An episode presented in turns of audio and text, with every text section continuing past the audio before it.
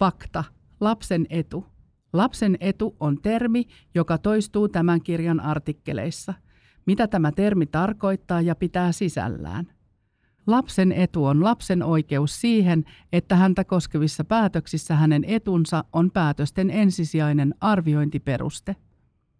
Näin halutaan varmistaa lapsen ihmisoikeuksien toteutuminen, mikä on määritelty YK lapsen oikeuksien yleissopimuksessa – Lapsen edun arvioiminen on paitsi viranomaisten lakisääteinen velvollisuus ja menettelysääntö, myös pätevä ohjenuora esimerkiksi vanhemmille, jotka sopivat lapsia koskevista käytännöistä eron jälkeen.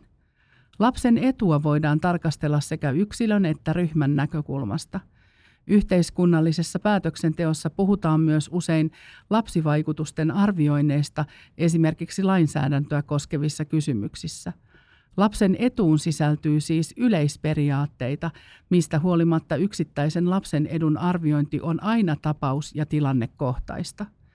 Lapsen edun arviointi ei ole aina niin helppoa kuin haluaisimme, sillä lapsen etu ei ole erillinen saareke yhteiskunnallisessa tai edes perheen sisäisessä päätöksenteossa, vaan on yhteydessä esimerkiksi aikuisten oikeuksiin ja taloudellisiin kysymyksiin.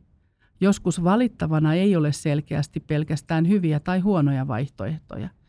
Oman haasteensa luo myös se, että lapsi ei välttämättä pysty itse arvioimaan omaa etuaan. Tästä syystä lapsen etu ei välttämättä selviä vain kysymällä lapsen omaa mielipidettä. Lapsen etu voikin olla myös se, että alaikäisen ei tarvitse ottaa häneltä liian painavaa vastuuta suurista päätöksistä. Aikuisen joskus epämiellyttävänä tehtävänä saattaa olla sen toteuttaminen, että lapsen oma toive on ristiriidassa hänen etunsa toteutumisen kannalta.